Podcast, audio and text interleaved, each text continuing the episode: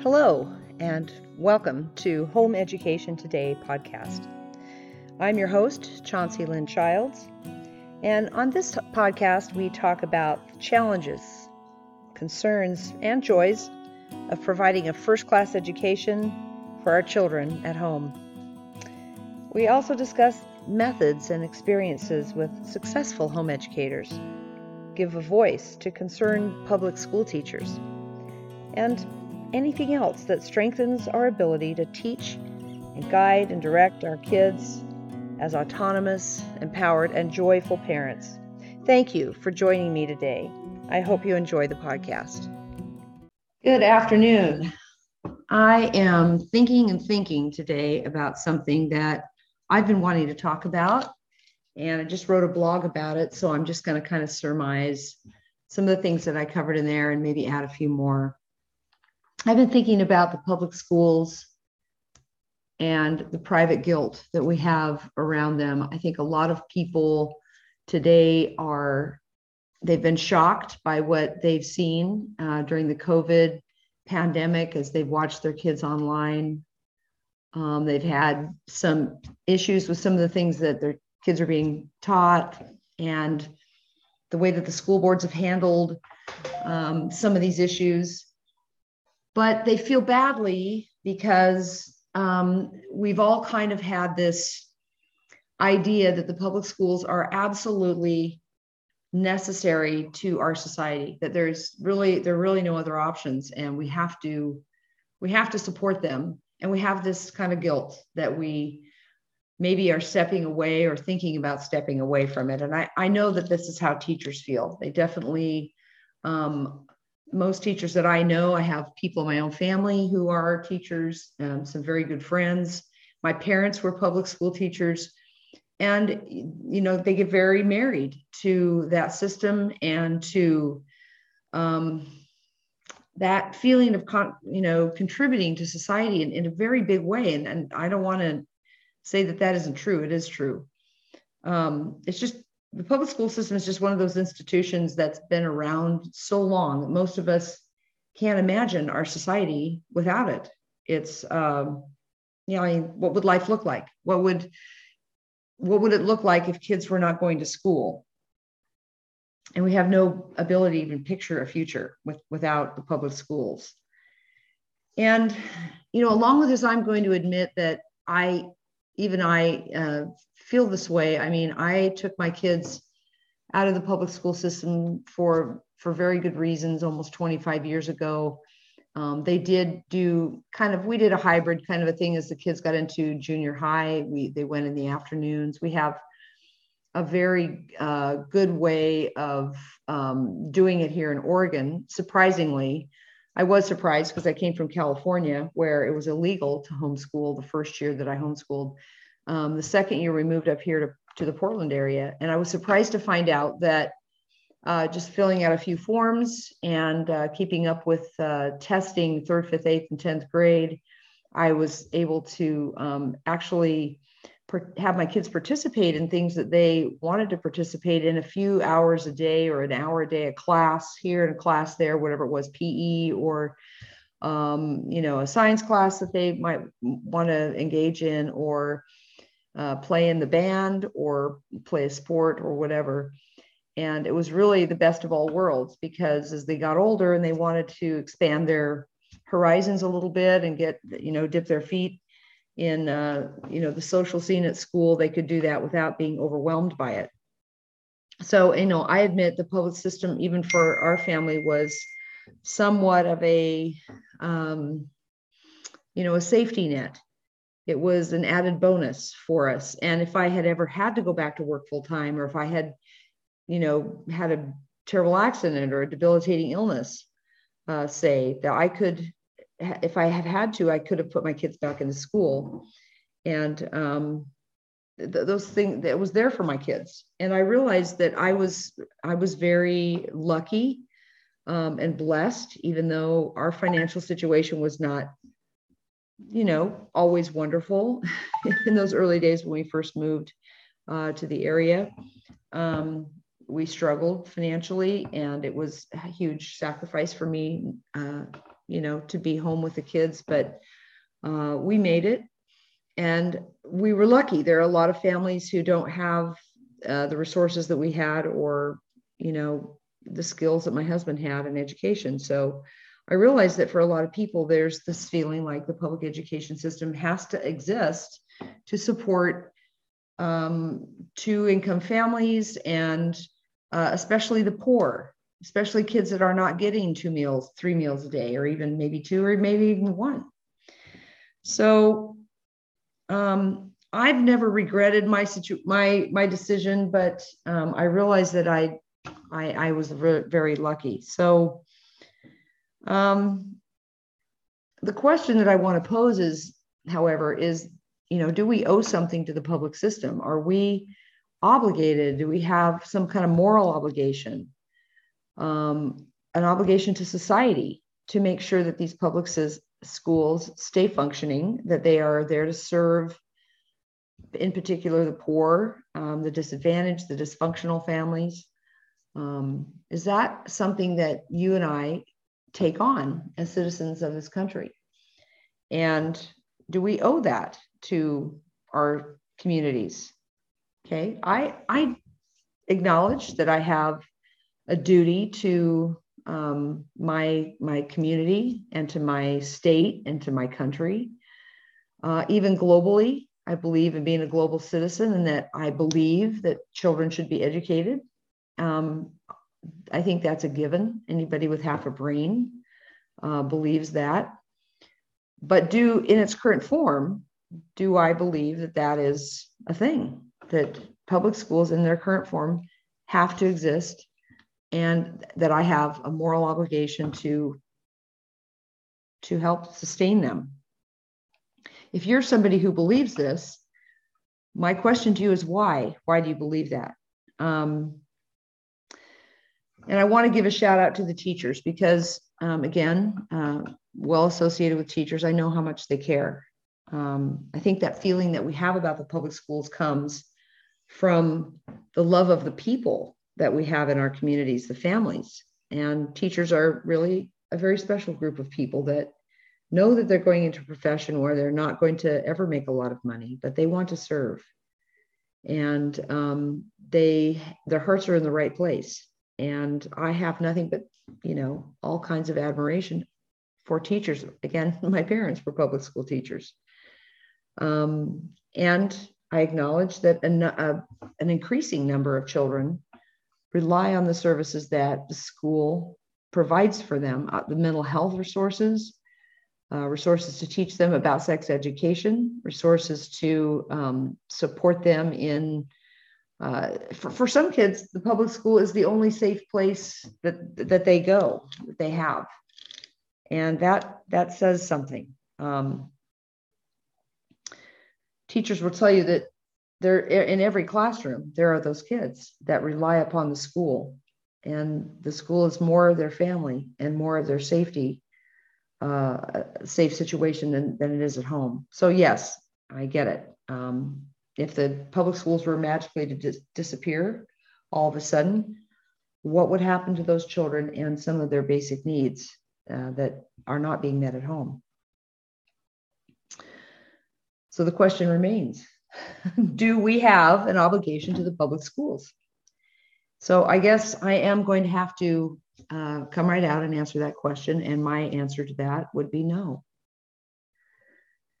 We don't have a moral, financial, spiritual, emotional, or physical obligation to support the public schools uh, in in the form that they are right now. If they implode, and I submit to you that we are probably witnessing at this time the beginnings of an implosion of sorts. Um, I don't know that it, the system that we have now will will be totally gone. I don't believe that it will, you know, cease to be um, in some form. But I don't believe that uh, with the teacher shortages that we're having at this time, and the number of people that continue to uh, wake up and see, you know, how bad the schools have become, uh, that that's going to stop. I think that that attrition is going to continue, and teachers are going to continue to leave the system because this has been building up for, for decades.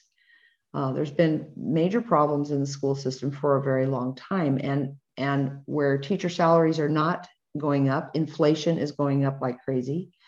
Every teacher that I've ever known who relied upon their teacher salary to support their family has had to have another at least another job in the summer.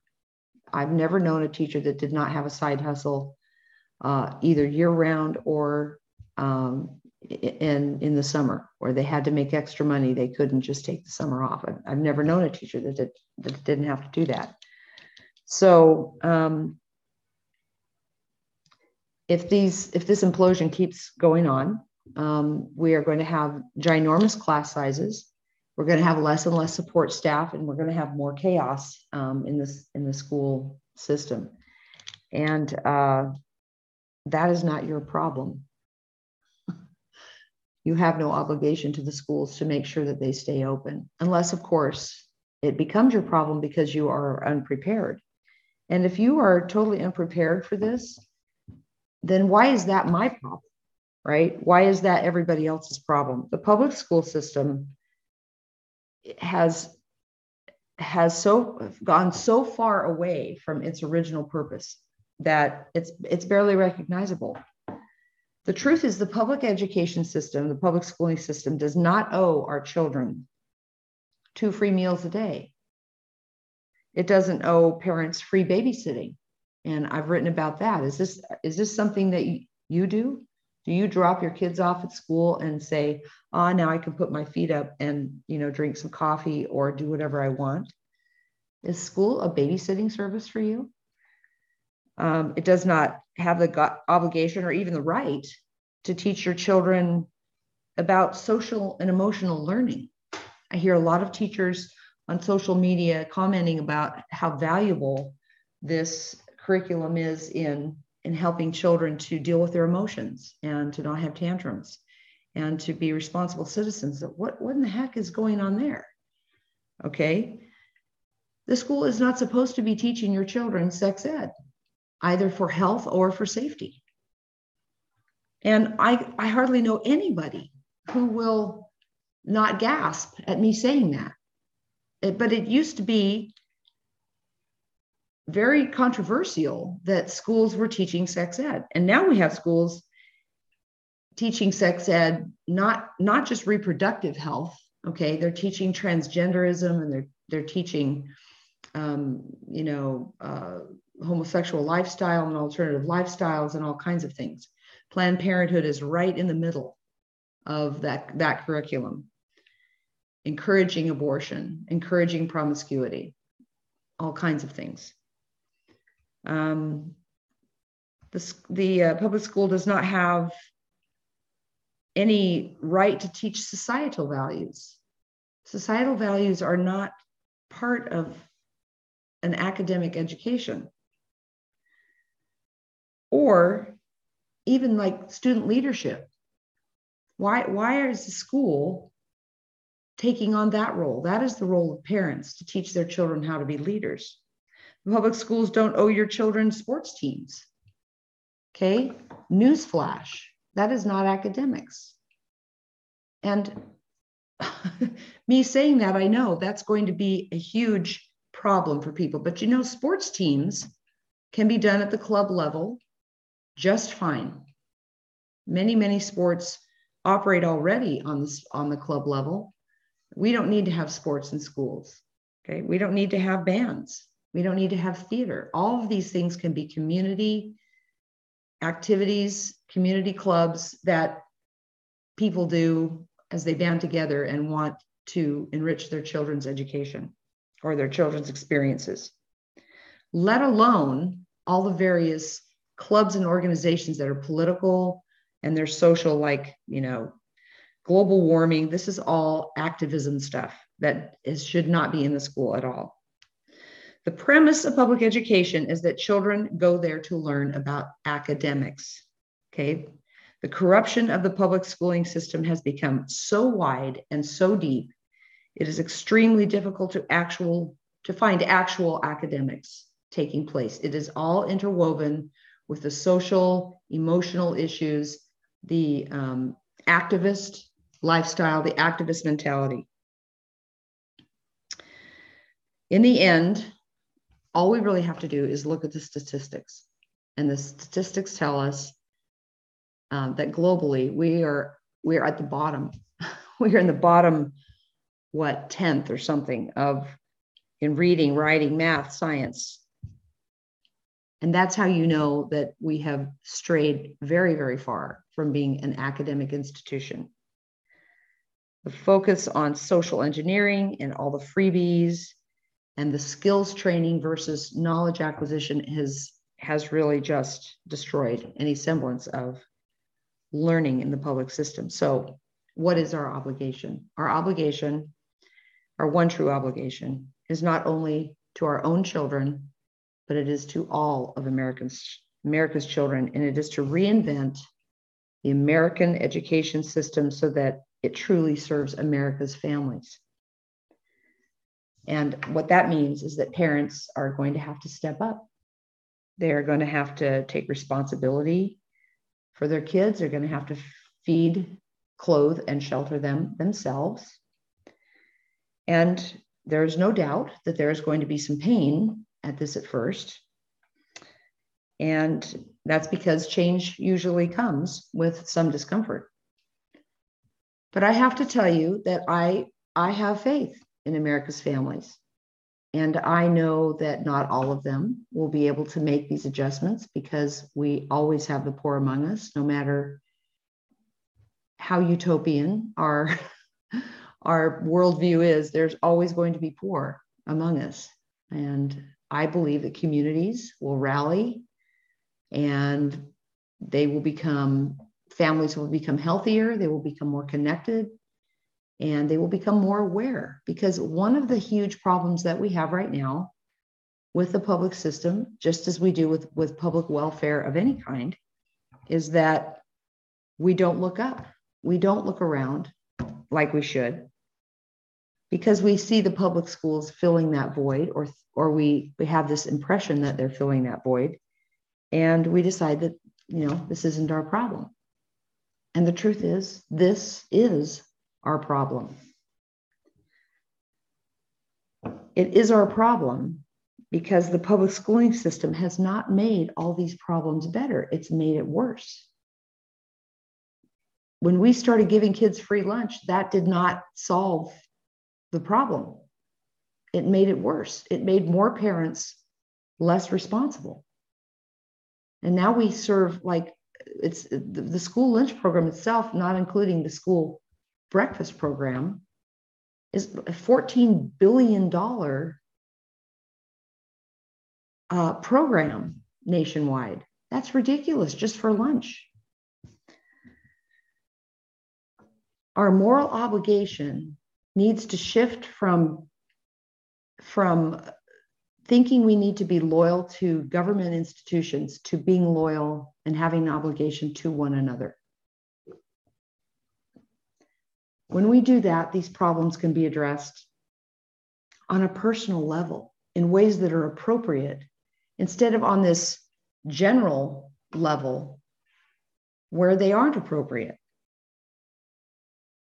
And in my view, if we want to, you know, if we want to solve some of the mental health issues and some of the food scarcity issues and, and some of these other problems that are going on, I'm okay with devoting some tax dollars for a period of time, for a temporary period of time to help us get over this hump. But it would be for just a period of time. It would not be, you know, to infinity and beyond like we have it now. I'm okay with that, just not through the public schools. Schools are for education, not solving societal problems. So I hope that you will take this into account, think about how we can be more attuned, more prepared, and more dedicated to the idea of revamping public education because it isn't education anymore and it needs to be looked at. Some food for thought today. Hey, thanks so much for listening all the way to the very end. By listening to the entire podcast, you've proven yourself to be the kind of person that is forward thinking and you're concerned about our current culture. And you also believe that you can change the world. I believe that by having these simple discussions that we can really make a big difference in the world, really have an impact. And I hope that you'll share this information with others so that together we really can make a positive change.